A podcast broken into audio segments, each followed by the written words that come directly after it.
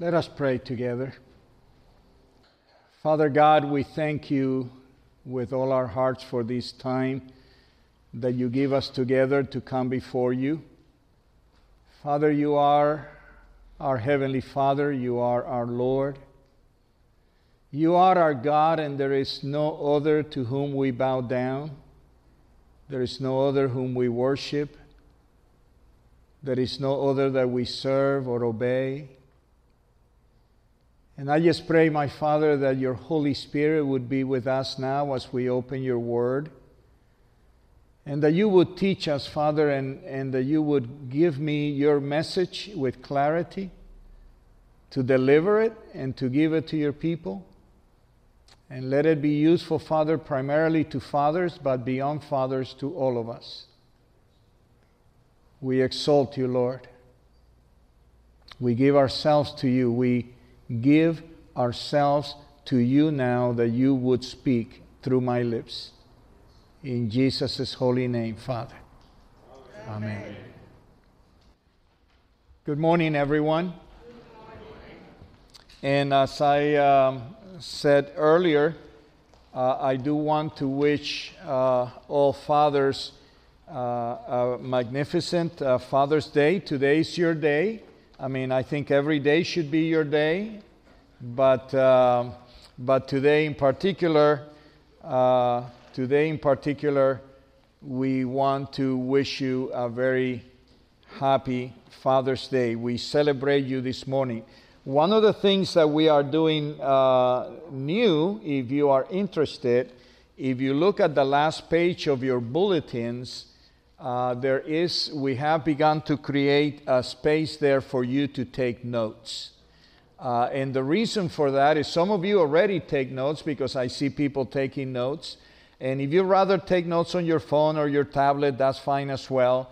But it has come to our attention, someone has said, uh, how much more they get the word when they take notes and uh, how easier it is for them to follow. So we decided to create the last page. After all, we had a few blank uh, pages in, in the bulletin, and so we're giving you that opportunity, if that is your choice, uh, to take notes of the of the different points of the sermon. And, and even if the Lord speaks to you throughout the sermon, if He speaks to you something that I haven't said, that's still from the Lord.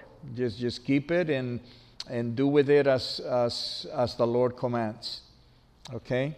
So, again, we uh, celebrate all you fathers, and uh, no, you're not going to escape the Bible Jeopardy, uh, just like we did uh, for the mothers and the women. At the end of the service, we're going to have uh, some uh, wonderful questions, and we will see how many of our fathers are keen on the word. And we've got five presents to the five fathers uh, who answer correctly uh, the, the questions as we ask them. Uh, but, uh, and, and of course, afterwards, we have a time of fellowship, and some food has been prepared for everyone. And we pray that you will stay a little longer and celebrate with us and, and just celebrate all, all fathers. As I was uh, preparing uh, my sermon for today, or my message uh, to everybody and, and to the fathers in particular, uh, the thought came to my mind that becoming a man is easy. You don't have much to do, you're just born into it, right? Uh, it's purely. Um, purely genders and, and you're, you're just become and you're, you're a man um, and I thought also that becoming a father is very easy too. It's just a, a matter of, uh, uh, you know, just a matter of you know what. Uh, but you can become a father real, real easy. But I, I was thinking that being a father is hard. Becoming a man is easy, becoming a, a father is easy, but, um, but being uh, a father is it's not easy it's, it's hard. And I've never met a father, I've never met a father that will tell you that he's never made mistakes. It's, it's hard becoming a father. But then I, I was thinking that becoming a father admired by the father which is the title of my sermon, becoming a father admired by the Father, is, is almost impossible and it requires a whole lot of intentionality and it requires a whole lot of focus and it requires uh, having your priorities clear and orderly. And it's not just having your priorities, because everybody wants to be a great father. Every, every man that I've met uh, would say they want to be a great father, but having an intention is not enough. You got to execute it. You have to execute it. You have to be, you have to, to be a, a father, a great father, and you have to work at it you, you, it just doesn't happen automatically. Being a great father and a father that God the Father can look upon and say, Ah, there is my son. It, it requires work, it, it requires intentionality, it requires focus, it requires for us to, um, to, to, to, work at it. Being a, a man or a father admired by the Father. And so a while back, the Lord had given me the scripture that I was to preach from for Father's Day. And it may surprise you guys. Uh, the scripture that the, that the Lord had given me and had me thinking about for a while is actually from the book of Job. From the book of Job. And uh, I'll just read to you the first five verses. There was a man in the land of Uz whose name was Job. And that man was blameless and upright, and one who feared God and shunned evil. And seven sons and three daughters were born to him. Also, his possessions were 7,000 sheep, 3,000 camels, 500 yoke of oxen, 500 female donkeys, and a very large household, so that this man was the greatest of all the people of the East. And his sons would go and feast in their houses, each on his appointed day, and would send and invite their three sisters to eat and drink with them. So it was when the days of feasting had run their course that Job would send and sanctify them. And he would rise early in the morning and offer burnt offerings according to the number of them all. For Job said, it may be that my sons have sinned and cursed God in their hearts. Thus, Job, Job did regularly. Now, it's kind of strange, perhaps, that I would take my, my scripture for today from Job. Whenever you or I think of the book of Job, this is not what we think about, is it? Whenever we think of the book of Job, we think of suffering. We think of a man who suffered perhaps unjustly for, for many years in his life, who suffered greatly, who was in pain greatly, and sometimes we can even relate more to his suffering than anything else. And I've preached plenty of funeral sermons of people who have suffered like Job and eventually have gone to be with the Lord. Whenever we think of Job, we think of a man who was struck severely to the point that his whole body was covered uh, with boils and they would ooze out, and to the point that his flesh would kind of putrefy, and, and even his friends would say, It smells. The smell is terrible. And that's what we think when we think of the book of Job. We think of three friends, well intentioned, but badly being friends. Their, their conversation with Job was to call him a sinner and to say to him, This would not be happening to you if you had in some way sinned, so repent and turn to the Lord. And Job would argue that no, I haven't done anything. I mean, if it was that simple, I would be very happy. I would say, Lord, I'm so sorry. I'm, you know, and he's willing to confess anything, but he doesn't know what to confess. He says he is innocent of whatever it is that he's being charged of. And his friends just keep at it through the whole book. Three well intentioned friends but who did not execute friendship very, very well.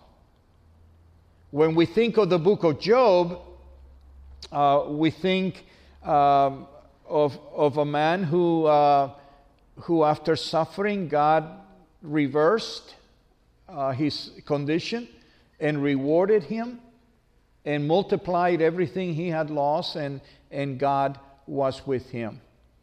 When we think of the book of Job, we think of a man who wants to argue with God and even at times say, I want to take God to heavenly court. I want to take him to court. I want to take him eh, for him to judge why this is happening to me. This is wrong. This is incorrect. And God is doing this to me, or at least allowing this to me, and this is wrong. I want to take you before court. God, kill me. Send me death. Because if you killed me in all this suffering, at least I would be at rest. But you won't even send me death. You're just making me go every day through this suffering and get stones and get potsherds to, to scratch my skin and make things worse. When we think of the book of, of Job, we think of this type of thing, and, and we are correct because that is what the book of Job is. It is a book to teach us about suffering and about trusting God. And, and Job is an example of all these things. Even when we scream out and cry out, God, you are being unfair to me. Or you don't understand why things happen.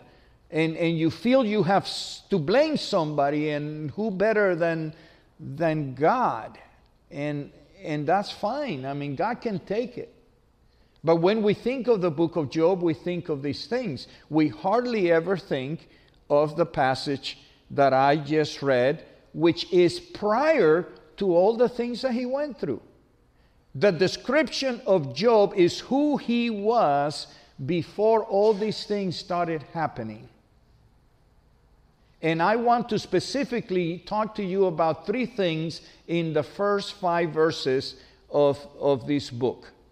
I want us to talk about or to see the relationship between Job and God.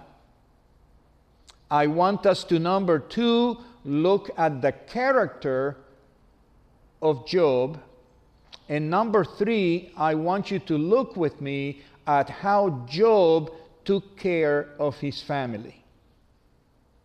First, his walk with God, his relationship to God. Second, his character. And number three, I want us to talk about how he took care of his family. And I chose the sermon title that I chose A Father Admired by the Father, because I find that God admires Job tremendously. You see, when you start reading the book of Job, it begins with the spotlight placed on earth. But then, as you continue reading the first chapter and even the second chapter, the next scene is in heaven. And in that scene, God has ordered all of the angels and archangels says the sons of God, they all have to come before the throne room of God and they all have to give an account to God of what they have been doing. And among them is one of these angels whom we know as the Satan. The Satan. Even the Satan or Satan, the devil, has to come before God in the book of Job and offer an account of what he has been doing and observing on earth. So God calls the assembly and all these angels and all these servants of God who are at the beckon of God, they come and he says, God says to the Satan, Where have you been and what have you done? And he says, Well, I've gone through all of the earth and I keep going through the earth and observing all these things. And you know, there's evil down there and things are happening. And God says, Yes, but have you seen my servant Job?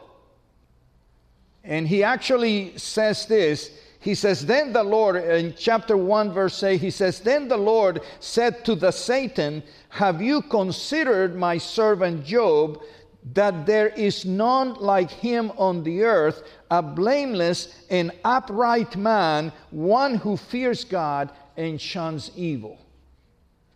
You see, God is so proud of this one man God has his eyes on him, and God admires Job to the point that he makes him the example.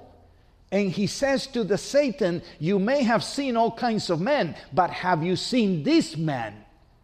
Have you seen this man? I'm so proud of this man. And the Satan goes to God and he basically says, It is so easy to love you when you provide everything that he ever needs. Look, you've given him 500 cattle of this and 300 camels of that and five this, and you've given him seven sons, three daughters. He's the greatest of all the men in the East. Of course, he's going to love you. What do you think? Take away from him and let's see if he loves you. Because loving you is because of what you do for people, they don't love you naturally. And God says, No, there are individuals that can love me simply because they recognize who I am and they love me, even if I gave them nothing. And the Satan says, Ha, let me test it, would you? And God says, Okay, go ahead and test uh, my servant Job. And so the Satan starts messing with Job's life and, and in one day, he kills all his sons, he kills his daughters, he burns his houses, destroys the camels, everything that he had. In one day, completely, it is destroyed. To the point that Job and his wife are basically desolated and, and they are in pain and and, and, and Job says, Naked I came into the world, and naked I will leave. Blessed be the name of the Lord who gives and who takes away. Kind of those are my words. Then the scene goes back up to heaven one more time after the Satan has had his way with Job's family. And, and God once again says, uh, What have you been doing? And the Satan says, Well, I've been doing this and I've been doing that. And God once again repeats and says, Then the Lord said to the Satan, Have you considered my servant Job, that there is none like him on the earth, a blameless and upright man, one who fears God and shuns evil? And still he holds fast to his integrity, although you incited me against him to destroy him without cause. And the Satan says to God, Of course he's going to love you. You hurt everybody else, but you didn't hurt him. The moment you hurt him in his flesh, he's going to start cursing you. Sure, you took away from him stuff. Sure, you took away other people. Sure, you took away and you hurt other people, but you didn't touch him. You didn't let me touch him if you let me touch him where it hurts, he will curse you.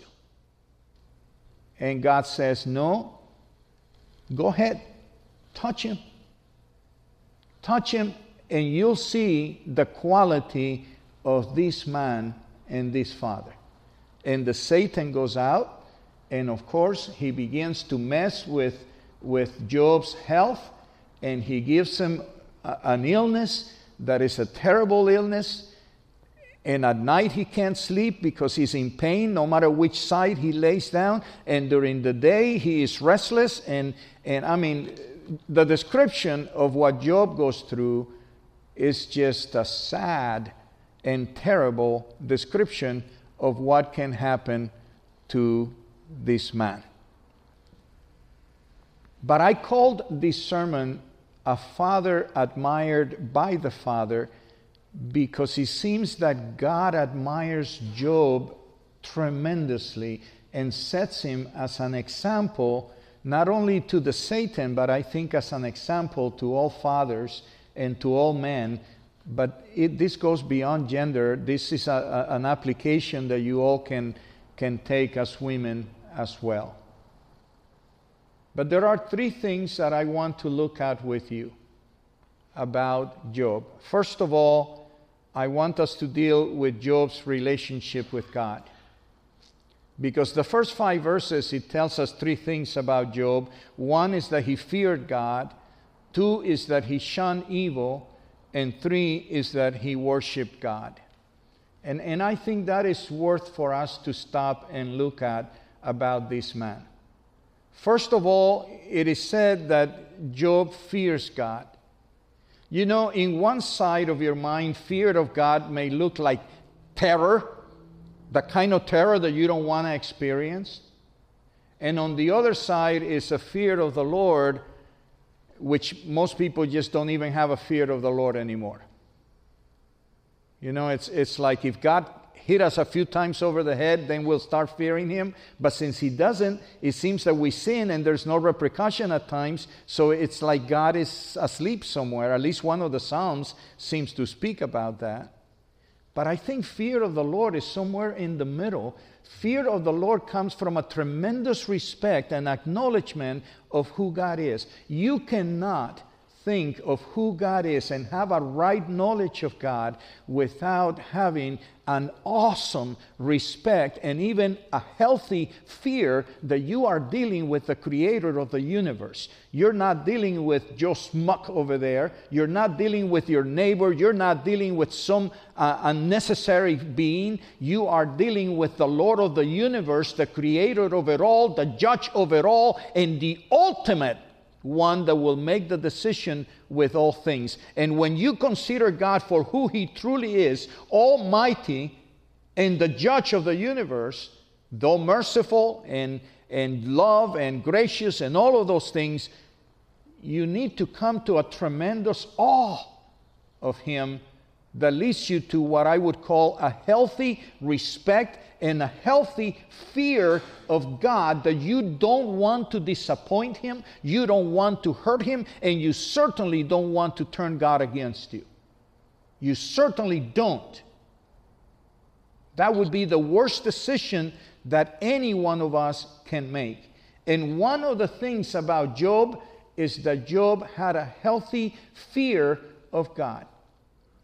I believe when I consider the fear of God in Job, I believe that his heart was in awe of God, that he recognized who God was to him, that he recognized that God was the creator of all things. And he lived with that attitude toward God. That careful steps not to overstep the boundaries of what was right before God. Not sinning impunely against God, not offending the character, the name, the glory of God. I believe Job lived with that in his heart I also believe that he, in his mind, had a tremendous respect of God and obeyed God in everything he could. His heart was set to obey God according to God's revelation of himself and according to the word. I think Job had every intention in his mind to be obedient to what God was revealing to him. And I think the proper fear of God is that Job lived in submission to God. Job did not forget God day in or day out. It seems that Job had a daily relationship with God. His walk with God was solid. He had a proper fear of the Lord. The second thing that it says is that he shunned evil. He rejected evil. And the, and the thing about evil is you need to recognize evil. If you don't recognize evil, then you don't know what to shun. The reason that Job shunned evil is because he knew good. When you know good, when you know the goodness of God, you know that any and everything that goes against that goodness is evil. No question about it. Nobody has to explain it to you. When you know the goodness of God, you understand the badness of evil. And he had decided he wasn't going to play the game that sometimes we play between good and evil. And when nobody's watching, we venture into that dark place. Job was clear that he was always under the eyesight of God and that he knew evil because he knew good. And he shunned it, he rejected it, he avoided it. And if he ever sinned, he confessed it. He confessed it and he made sure that he was always walking with God in the honesty of the possibility of a human being. He shunned evil, he rejected it, he pushed it as far from his life as he possibly could. And thirdly, I think he worshiped God. And, and it's so clear in chapter 1, it says that he would rise early in the morning and offer burnt offerings. Not only was he walking with God in the fear of the Lord, in the submission that he had to him, shunning anything that would offend God, but he also worshiped God. And he says that every morning he would get up and offer sacrifice to the Lord. He was a worshiper. One of the things about Job is that he was a worshiper. He had it in mind constantly, and he worshiped God. The second thing about Job that I get from here is his character. And there are two words in particular that are given to us about the character of Job. One is that he was blameless, and the other one is that he was upright. When I think of being blameless, I certainly don't think of a person that was perfect. I don't think Job was perfect because I don't know that any human being can be perfect. But the one thing about Job, in that he's described in his character, you see, when you speak about blameless, I think of it as who you are inside. And when you speak about being upright, I think of what you are to others. But they are synonyms in reality. They both speak to the same character or the same condition. But when you are blameless, what it says to me, and, and another word for blameless, is certainly is not sinlessness, but it's certainly somebody who has come to God for forgiveness. Someone who has come to God and who has sought to live righteously before the Lord. Now, if you say to me, describe Father Jose, what righteousness means. In simple terms, I would just say to you being righteous is being right with God. That's all that righteousness is.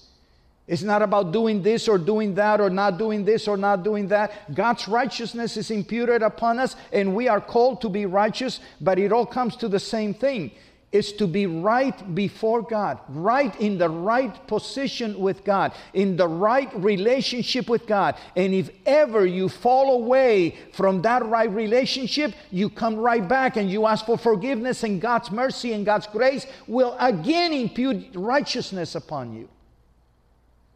So we find in Job that he was blameless, that he was righteous, that he walked with God, that he sought God that he wanted to live in, in accordance with God. And, and then it says that he was upright. I think upright is how people thought of him in the community. He was an upright man. He was a man that could be trusted. His word was his bond. This was a man that people respected because of how he walked. I think he was upright because he walked with God. And when you walk with God, you walk with people. When you walk in God's word, people will trust you and they'll say your yes is yes and your no is no. I think Job was so respected that it is said in the scripture that he was the greatest man in the East. I think he was respected by his community. I think he was respected in the gates when he met with the people. He was an upright man. He stood straight up. He didn't have to be afraid of who was behind him. He didn't have to be afraid of the law. He didn't have to be afraid of what anybody could say about him because he knew who he was. As a man of God, he could then be a, a man to the people and with the people. So, in his character, we find that Job was a blameless individual when it came to sin and when it came to who he was inside, and he was upright. But then I also said that Job was a worshiper. Uh, or uh, actually, uh, that I dealt with before. Number three is that how he cared for his family. And this, this loved me tremendously, or, or this, this blessed me tremendously.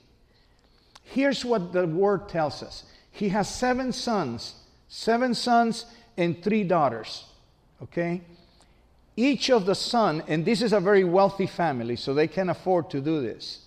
So every day, one of the sons would throw a major party major party with a lot of food and drink and all kinds of things and each of the sons would throw a party each of the days of the week and he would they would invite the daughters presumably they lived with job and his wife or maybe they were married i don't know it doesn't tell us but they certainly don't exclude them they invite them every morning. This family is getting together every single day. I have a family night once a week. These guys, these people had a family night every night. Okay? And these sons, each of them in turn, would go ahead and have this party.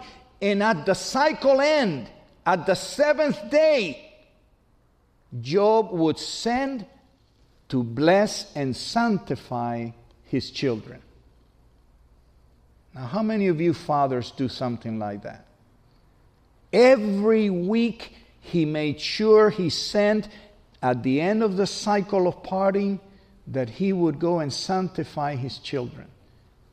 And he says that he would get up early in the morning and he would offer sacrifice just in case in the parting one of his sons had cursed the Lord. You see the heart of this father? Just in case one of these sons could in some way have offended my God and their God, I'm going to sacrifice to God to ask for forgiveness, restoration, and grace toward my family. And when I think of how he took care of his family, first of all, he modeled a right relationship with God. He modeled it, and this kid could not have grown up and have their own family without having seen the kind of man that Job was. But just in case, just in case some form of sin crept in in one of the parties, he protected them by offering to God a sacrifice worthy of the Lord, where he offered sacrifice for the forgiveness of those sins that might have occurred.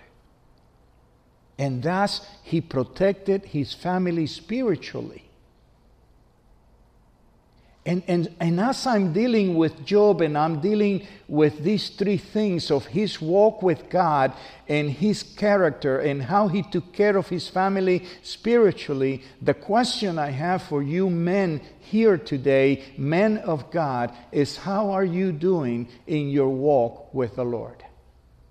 How are you doing in your fear of the Lord? Do you ever cross the line just because somebody's not watching you? Do you ever play the, with the possibility of sin because nobody will catch you? Do you ever let darkness walk into your home? How are you doing in your walk with the Lord daily?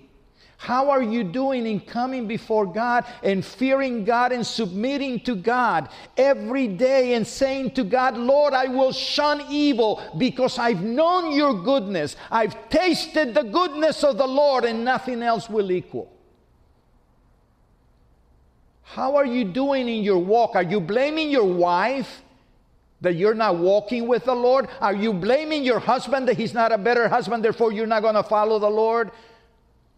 How are you doing in your walk with the Lord? Would, my, would the Father admire you and say, Ah, that's my daughter there. Ah, that's my kid over there. How does the Father feel about your serious, conscientious walk with the Lord? Are you daily making time to be with Him in worship?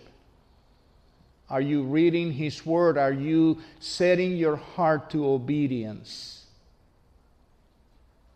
Secondly, how are you doing? How am I doing in our character, in our blamelessness?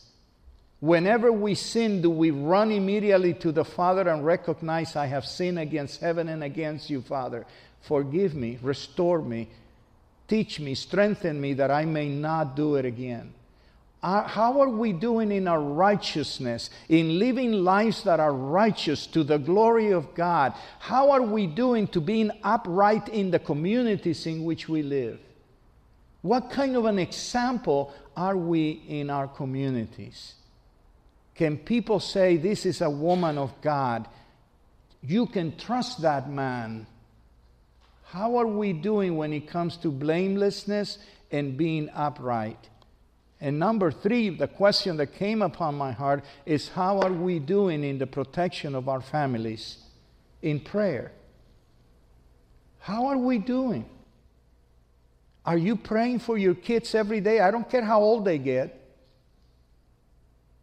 Are you praying for your kids? Are you stepping in the gap between their walk with the Lord and, and the Lord? Some of our kids are not necessarily walking with the Lord the same way as, as maturity. Until they mature, they may not. Are you covering your children just in case they curse the Lord? Are you covering them in prayer? Are you asking for mercy? Are you asking the Father's grace upon your kids that He would draw them unto Him? Are you doing that with earnest? Are you covering your children before they go off to school? Are you covering them before they go off to work? Are you claiming the armor of God upon them? They may not know it, but the prayer of a mom and a dad is an amazing thing. And it covers a multitude of things in, in our children.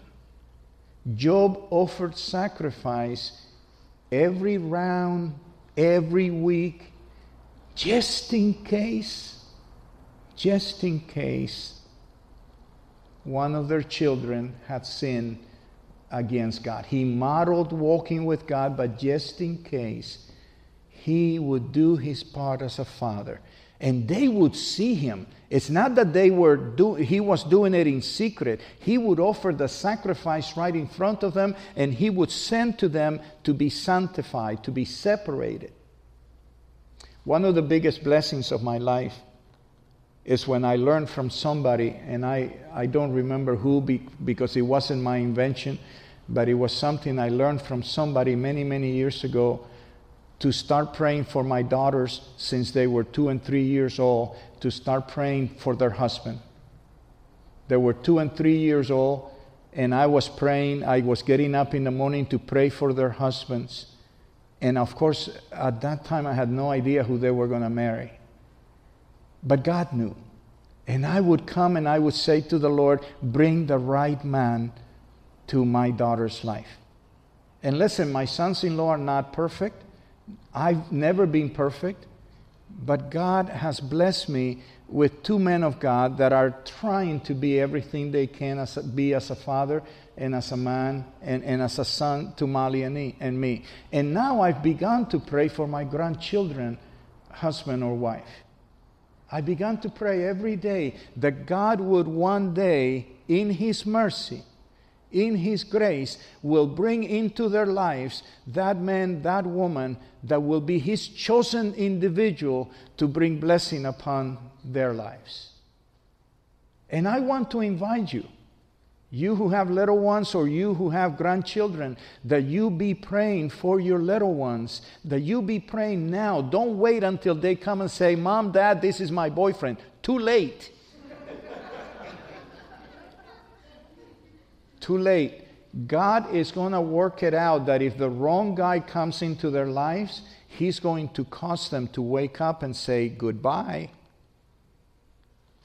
But the right person with the right heart that may come into their lives. Are you protecting your families? Are you praying for your husband? Are you praying for your wife on a daily basis? Do you lay hands on your wife and say, Lord, bless my wife? And do it intentionally. Don't just assume that she knows you're praying in the car driving to work. Do it right there in front of her before she walks out the door or you walk out the door. And just pray God's blessings upon your home and upon your relationship and upon your marriage and upon your family. And let God reign upon you. and you can see what God has for you. And if you're not married, listen, pray that God will do the right thing with you as well. He's in charge of it all. He's in charge of it all. Fathers here in the church today, how are you doing in your walk with God? How are you doing in your character? And how are you doing in your protection and your care of your family? Let me close with, with this, and then I have uh, something else for you. But listen, if you, if you have had a father or have a father, like what is being described by Job, if you have had a father or have a father like this, Please, please celebrate that. Celebrate that. If you have a father or have had a father like this that has blessed your life so much, celebrate him. And if he's alive, for God's sake, don't let this day go by without you celebrating and loving him and thanking him because being a father is not easy. But if you have had a father, that has not been all that he should have been. And you carry in you a great deal of pain, and many of us do. I want to say to you that you have a Father in heaven that will never give up on you, that is proud of you. And a father that you can still model your life after, even if your earthly father is not worth modeling after you have a Father in heaven that still wants you to break the chain and break the cord over what could have been and never was and what can be and can be because of God in your life. We need to be mirrors. You men, you men, every single one of you, we need to be mirrors of who God is in this world. People should look at us who call ourselves sons of God, Christian men and women, and they need to be able to say, that is a man that God is proud of.